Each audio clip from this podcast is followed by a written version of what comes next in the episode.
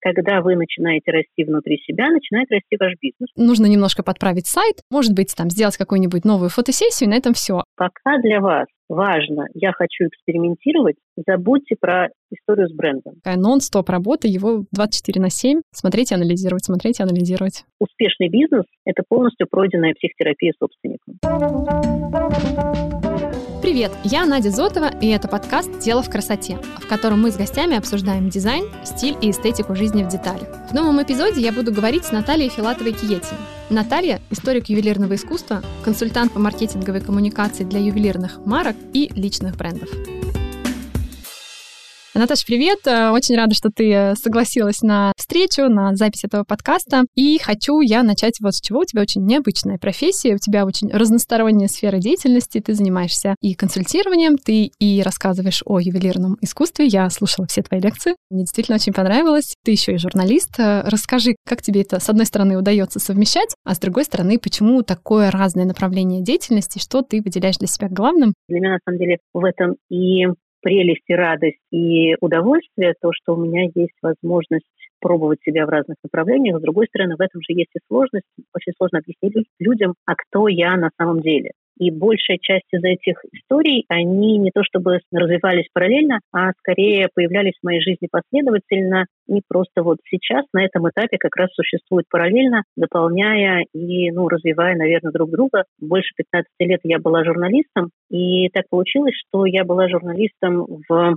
общественно-политических изданиях, где на меня, как на самую молодую единицу, повесили абсолютно никому не интересную тему моды, но при этом всем было понятно, что эту тему нельзя показывать в общественно-политическом издании с точки зрения, а в этом сезоне у нас полосочки, а в этом сезоне у нас горошек, а в этом там плечи уже, плечи шире. Передо мной ставили задачи там сходить к директору по маркетингу этого бренда и узнать там серии, куда они тратят деньги, какие у них прибыли. И получается, что все мое модное направление, оно развивалось за счет интервью с SEO, владельцами мануфактур, владельцами компаний, крупных компаний, маленьких компаний. И я узнавала о моде, лайфстайле и вообще этом сегменте не через подиумы, где издателю и владельцам им было интереснее читать про деньги, тренды в финансах, откуда берется прибыль в этой индустрии, куда закладывается убыль и вообще возможно ли, чтобы это было прибыльным и за счет чего. И так получается, что у меня развивалась и насмотренность э, в плане дизайна, то есть я сидела на всех этих показах в Милане, Париже, ездила туда 6 лет, причем не на женские показы, а на мужские. Я ездила на мужские показы, и при этом я разговаривала с людьми, которые отвечают за экономику процесса.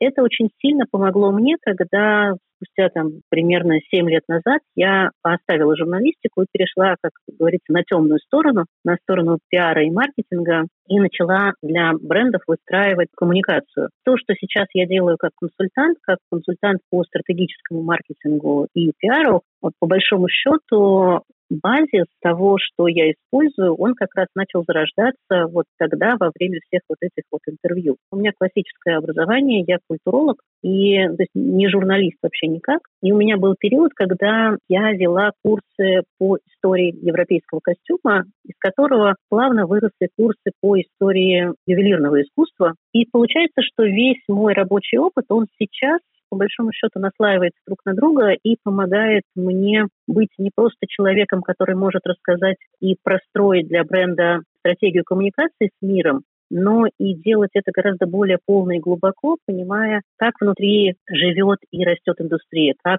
разные ее части взаимодействуют друг с другом. А с другой стороны, это очень мешает мне мне хочется рассказывать и о том, и о том, и о том, делать курс, как писать пресс-релиз, и одновременно делать курс по истории ювелирной индустрии. И тут э, хочется сказать, ну, Мартышка, вы уже определитесь, пожалуйста, вы туда и туда. И вот, наверное, за последнее время я определилась и сконцентрироваться исключительно на коммуникации и маркетинге. Мне кажется, это чуть-чуть проще для понимания, кто я есть и чем я работаю. Я думаю, еще просто сложно, наверное, это объяснять, потому что чаще всего бренды, которые приходят э, к консультанту и хотят какой-то помощи с точки зрения маркетинга и пиара, они, вероятно, вероятнее всего, на начальном этапе просто мыслят, нам сейчас напишут какой-нибудь текст, нужно немножко подправить сайт, может быть, там, сделать какую-нибудь новую фотосессию, и на этом все. Я уверена, что ты копаешь намного глубже, поэтому, вероятно, это сложнее объяснить э, сразу, и, возможно, просто люди этого не ожидают, что, ох, оказывается, тут дело-то не только в сайте, не только в том, чтобы текст новый написать. Вот с какими запросами в основном к тебе приходят? Может быть, есть в них э, что-то общее, и что это за бренды? Я правильно понимаю, что ты сейчас работаешь в основном с ювелирными брендами,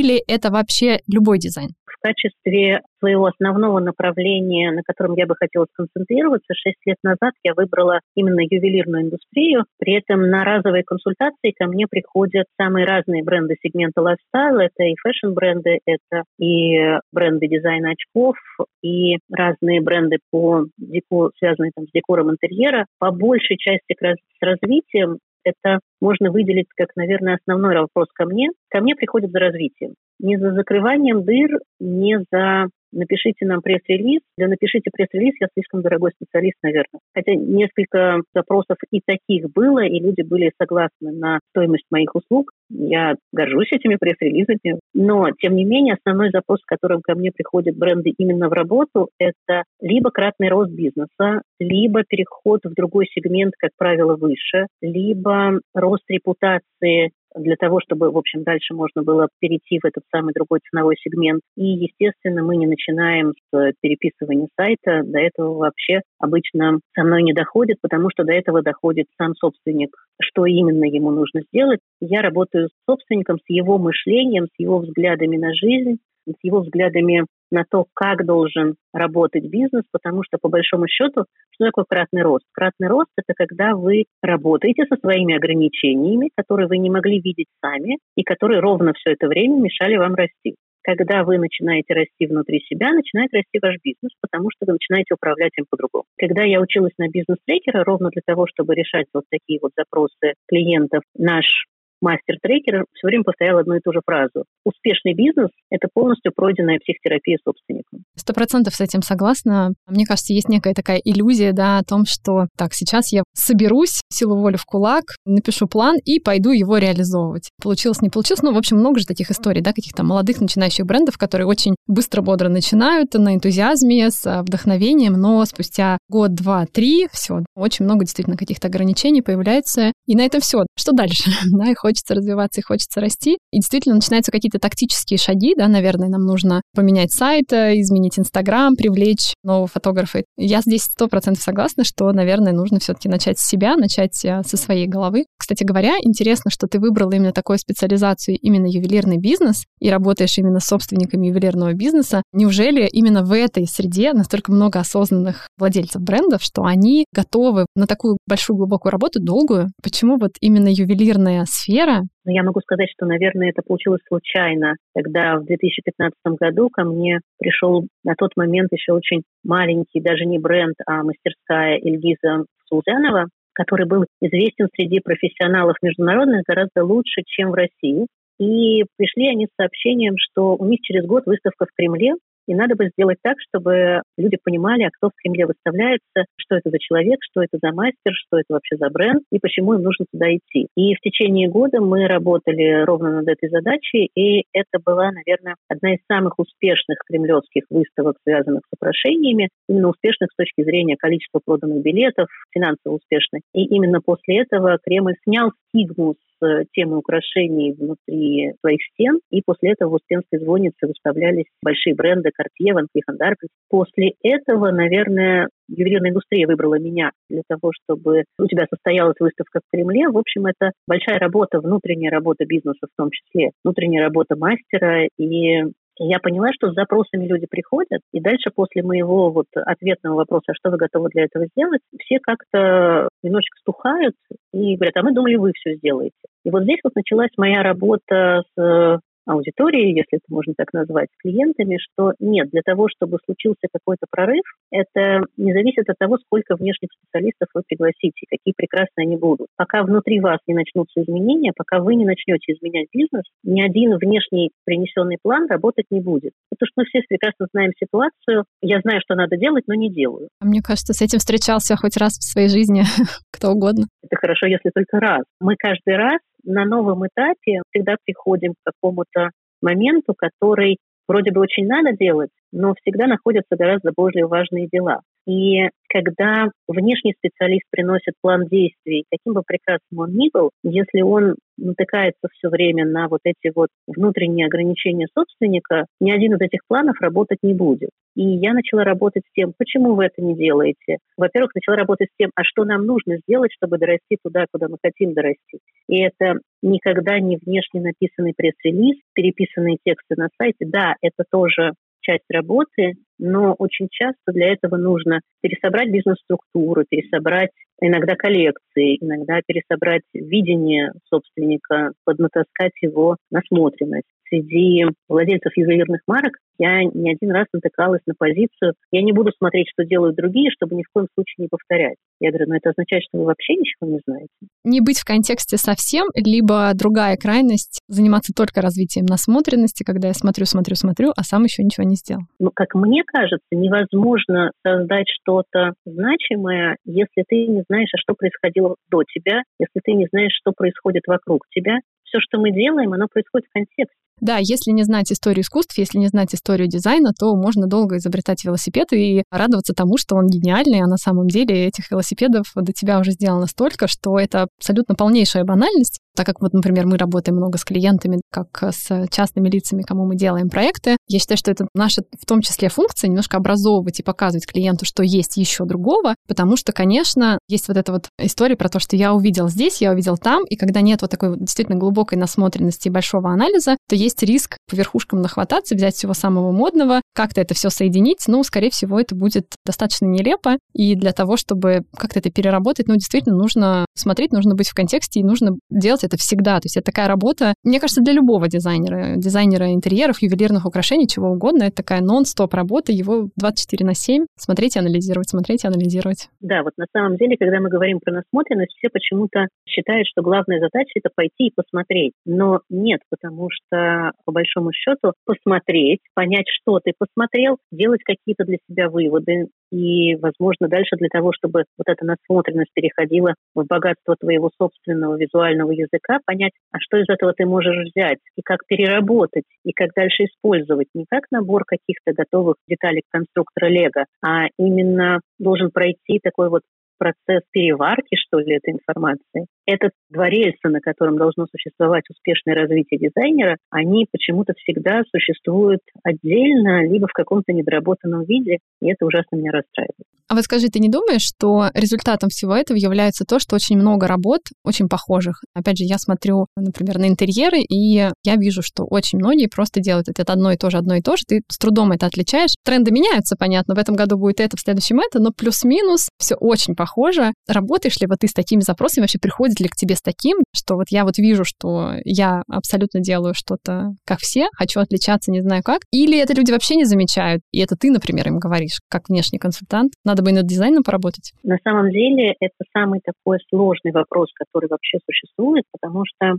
по большому счету ко мне не приходят за экспертизой дизайна. Это то, что я подсвечиваю, если я это вижу. То есть я всегда как консультант спрашиваю, вы хотите, чтобы я высказал свое мнение о вашем дизайне? И если ответ положительный, я говорю, что да, здесь я вижу заимствование, и вот я вам показываю вот, вот, вот и вот. И дальше я сталкиваюсь с очень интересной позицией. Это не зависит от размера бренда, это не зависит от его возраста существования на рынке, от его успешности и всего остального, как правило, люди не готовы принять эту информацию. Поэтому у меня есть профессиональная кредо, я не начинаю даже работать с теми брендами, которые я понимаю, что у них где-то есть э, дизайнерская несамостоятельность, у них есть заимствование. Это важный для меня момент. Любой внутрииндустриальный кружок, он всегда очень маленький, все друг друга знают, все знают, кто с кем работает, и моя репутация для меня очень важна.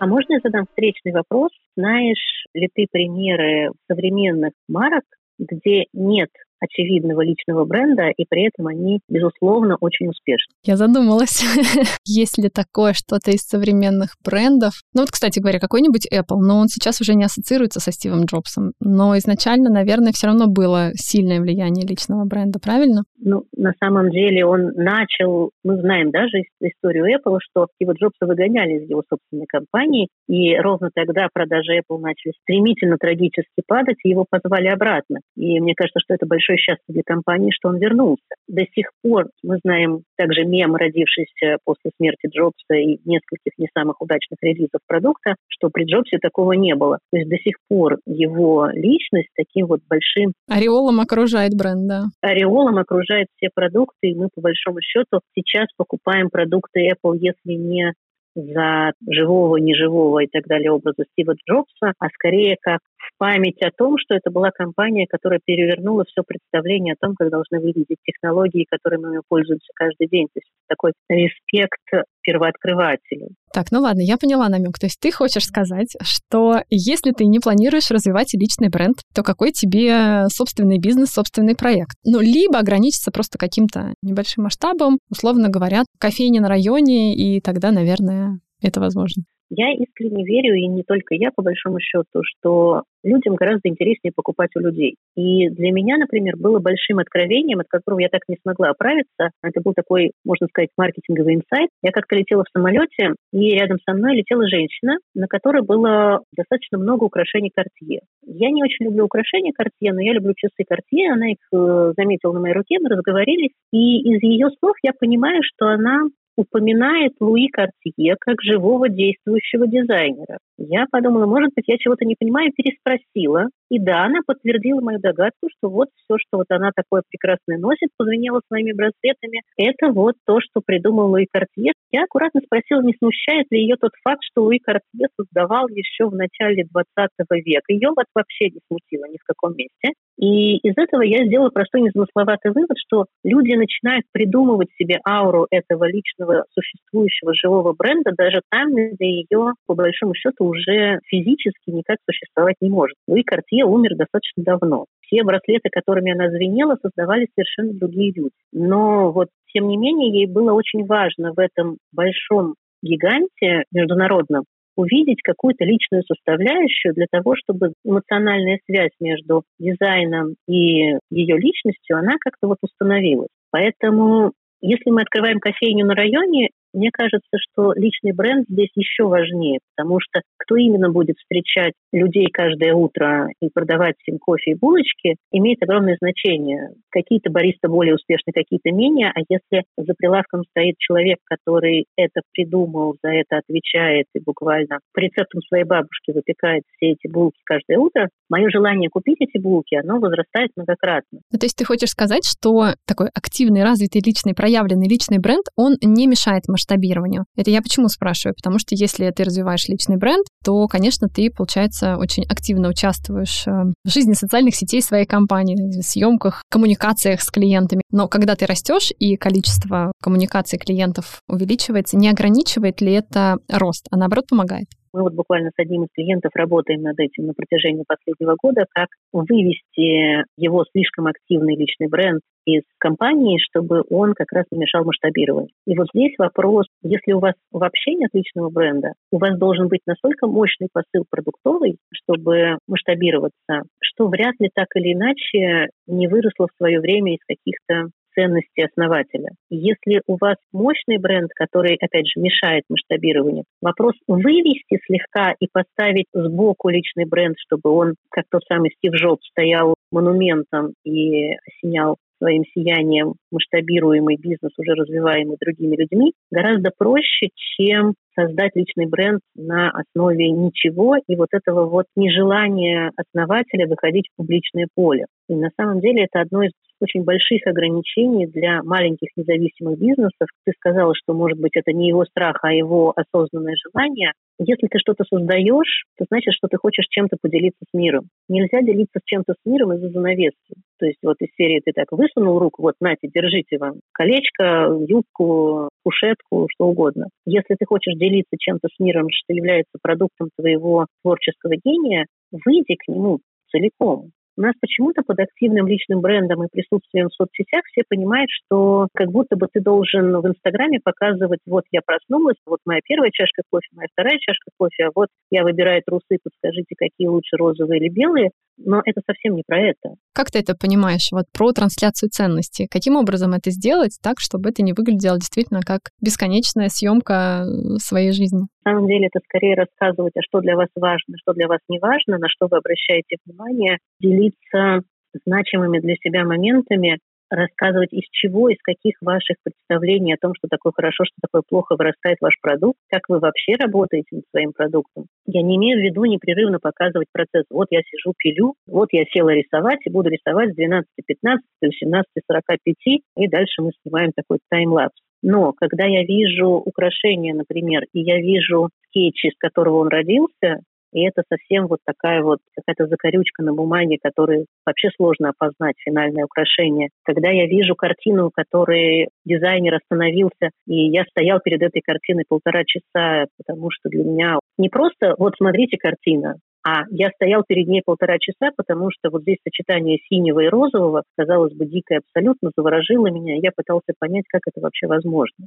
Не просто показывать и выбрасывать в публичное поле какие-то вещи, которые потом из серии «А вы теперь потрудитесь и расшифруйте, что хотел сказать художник». Нет, а именно объяснять, а почему для вас это важно, что здесь для вас важно, куда вы здесь смотрели. Вы мне присылаете все полотно Рембранта, а может, вы там смотрели на маленькую птичку в левом углу и думали, как же офигенно она балансирует вообще все остальное. То есть вот этот вот диалог, который выстраивается с внешним миром, он все-таки должен быть диалогом, ну или монологом, но в нем должны быть осмысленные фразы. То есть вот именно из них выстраивается личный бренд, а не из Э, помогите мне выбрать трусы розовые или белые. У кого-то и на этом, кстати, может э, строиться. Зависит же действительно от, от ценности. Кому-то это важно, и есть та аудитория, которая действительно это интересует, и она будет э, покупать именно у таких брендов. Но ты вот часто в своих лекциях, вебинарах говоришь о том, что важно транслировать ценности и через визуал, и через картинку в том числе. Ну, по большому счету, к нашему 2021 году у нас есть уже достаточно большой банк изображений, многие из которых записаны в классические, и за ними, за каждой картинкой стоит огромное поле смыслов.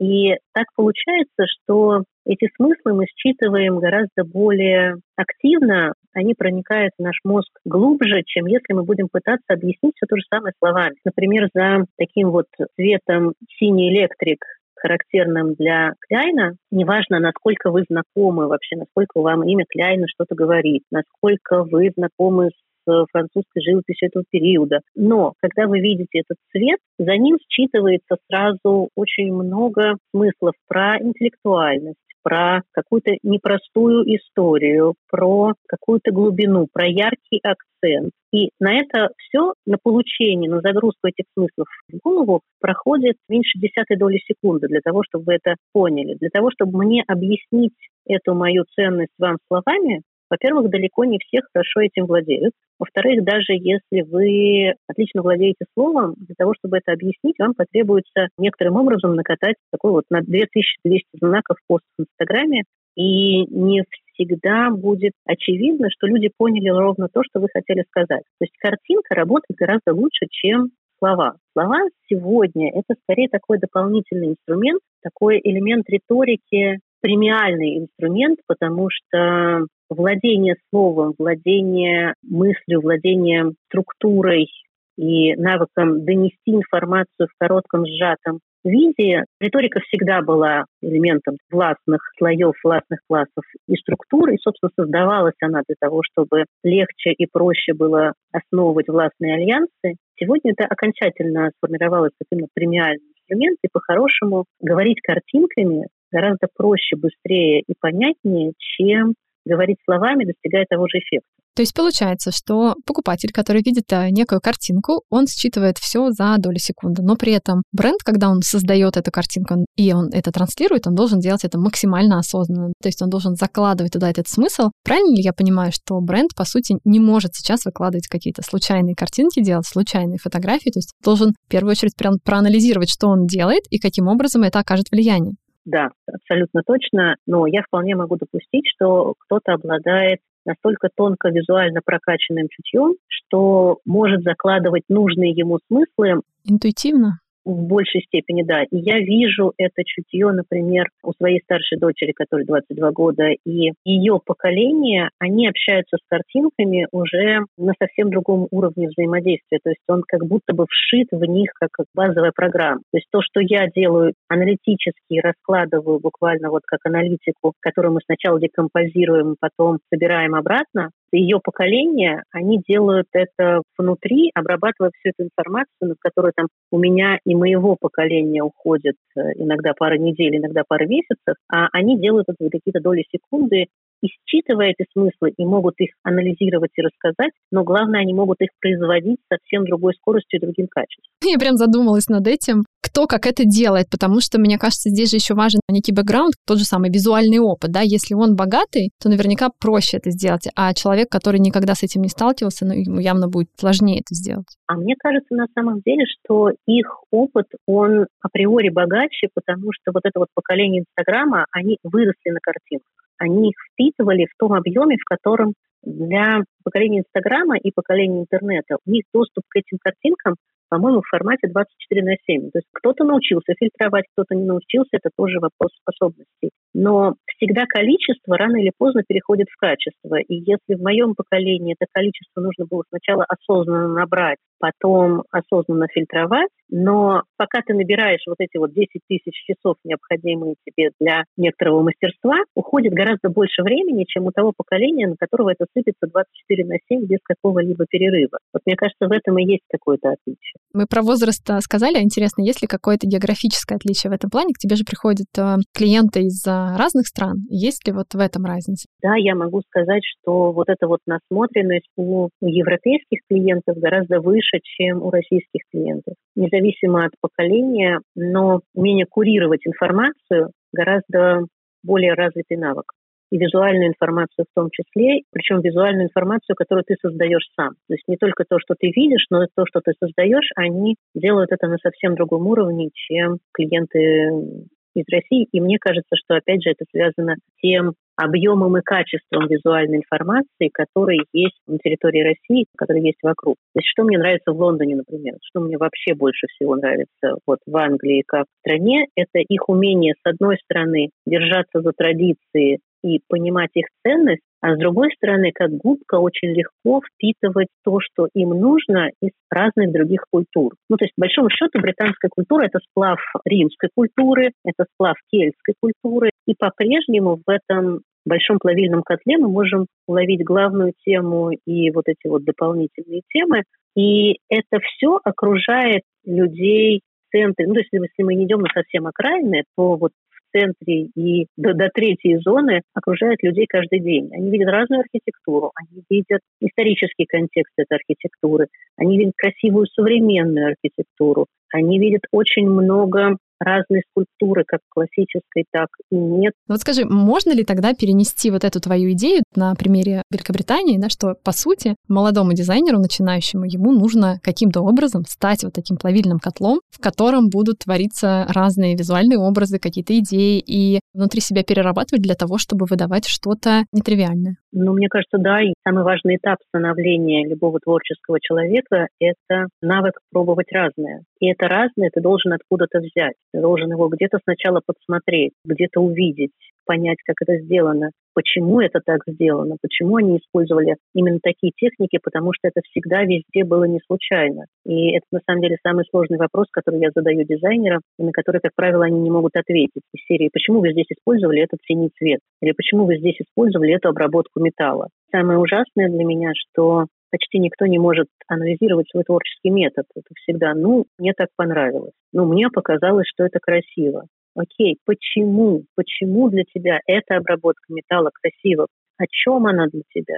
Почему ты здесь камень поставил больше, а металла меньше? А почему в этом случае металла больше, а камень меньше? То есть что ты хочешь этим сказать? Про что для тебя эта история? И на самом деле мне кажется, что это прям критически важно, чтобы творческие люди могли об этом говорить. А вот э, как им этому научиться? Я с тобой здесь э, тоже полностью согласна, потому что я тоже часто говорю это и своим студентам в том числе, о том, что каждое решение они должны обосновать, они должны объяснить, почему именно они используют там вот эту люстру, такой паркет. Я им говорю это то же самое, теми же словами. Очень часто вижу удивление в ответ на эти вопросы, потому что, ну, они говорят, ну вот мне так показалось, мне так нравится, мне так красиво и так далее, да, то есть это какие-то субъективные абсолютно суждения. Как вот этому научиться? То есть это какой-то рациональный навык, или же это все-таки больше про обращение к своим там эмоциям, к своим чувствам, или это может быть и то, и другое? Вот и как ты видишь это? Ну, мне кажется, в первую очередь это навык умения разговаривать с собственными чувствами. Я не вижу здесь никакой вот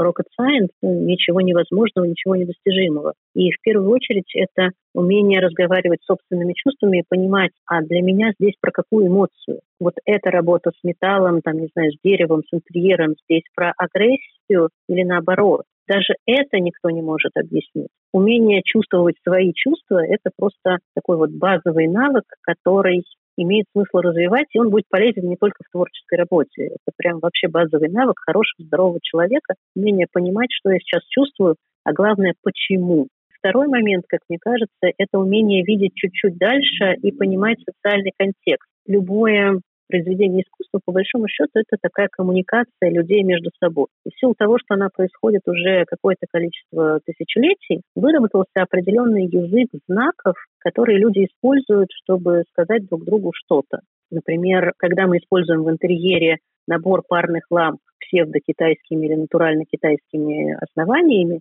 то это в британском обществе, например, такой вот социальный знак про старые деньги, про высшее образование сильно не в первом поколении, про понимание культурных традиций Британской империи в том числе и всех вот этих вот заимствований и интеграций, которые вошли в классический британский стиль в конце XIX века. И когда человек таким образом обставляет свою квартиру в 2021 году, мы понимаем, что этими знаками он хочет сказать обществу. Ребята, у меня богатая семья с деньгами сильно не первое десятилетие, я образованный чувак, и я вообще довольно утонченный сноб, поэтому, пожалуйста, при вытирайте ноги. Да, очень интересно. Вроде бы мы говорим про какие-то такие достаточно понятные вещи, картинки, сайт, тексты и так далее, но на самом деле основа-то у них намного глубже, да, то есть это всегда про некие культурные коды, то есть это всегда про смысл, это всегда про ценности. И мне кажется, действительно, может быть, мало кто об этом задумывается, что вот визуальное представление, да, там, личного бренда или там бренда, который вы хотите развивать, это всегда не только про внешнюю часть, а это всегда про внутреннее. Мне очень ценно, что мы затронули, это что мы так глубоко пошли в нашей с тобой беседе, потому что, да, мне кажется, вот в этом мире Инстаграма, знаешь, когда мы все привыкли действительно жить этими быстрыми, мигающими картинками, не всегда есть время остановиться и задуматься вообще, что я хочу этим сказать, что я чувствую и что я хочу донести, собственно, своим творчеством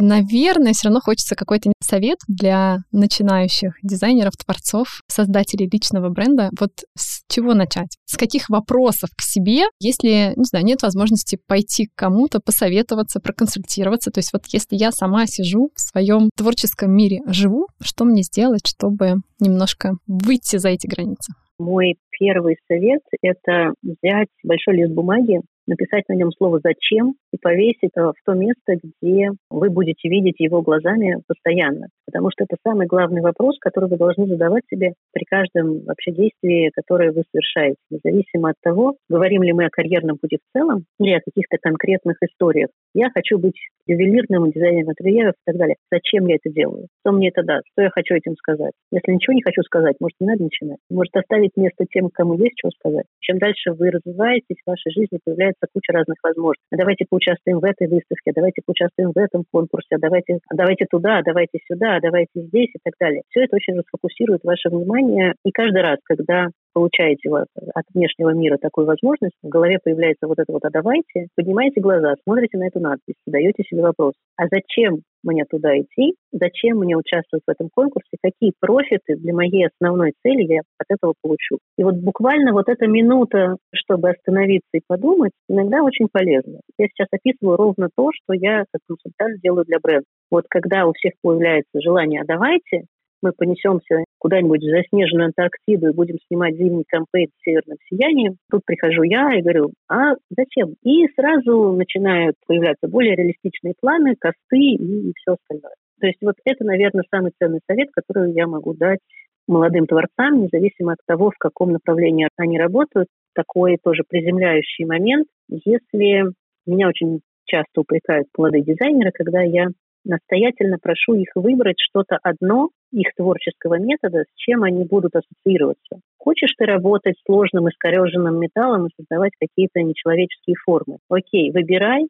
но тогда ты не делаешь никаких вот гладко вылизанных простых колечек даже за деньги. Или если за деньги ты просишь вот человека, которому ты это сделал, чтобы он никому не признавался, что ты можешь такое делать. И мне говорят, ну зачем ты меня ограничиваешь, я же хочу экспериментировать. Пока для вас важно, я хочу экспериментировать, забудьте про историю с брендом. Вы находитесь на том этапе, когда вы экспериментируете. Это хороший этап, он даст вам возможность понять, а какой стиль ваш. Но на этом этапе брендинг невозможен, потому что пока вас болтает каждые 24 часа с поворотом на 180 градусов, вы не можете создать бренд. У вас нет основания, у вас нет бетона, у вас только аморфные конструкции. Это важный этап становления любого творческого человека. Вы ищете себя, вы пробуете. Это хорошо. Я не отменяю этот этап, но это значит, что это этап, предшествующий брендингу. Да, мне кажется, вот ключевое слово здесь э, осознавать, да, что ты делаешь в данный момент, для чего ты делаешь, и не пытаться что-то лишнего нафантазировать, и что тебе кажется, что вот оно уже все есть, уже все создалось, ты уже великий дизайнер, и немножко как-то более критично, что ли, подходить к своим работам, потому что действительно, может быть, когда ты только начинаешь быть дизайнером, сделав одну, две, три работы, тебе уже кажется, что, ну, я уже все знаю,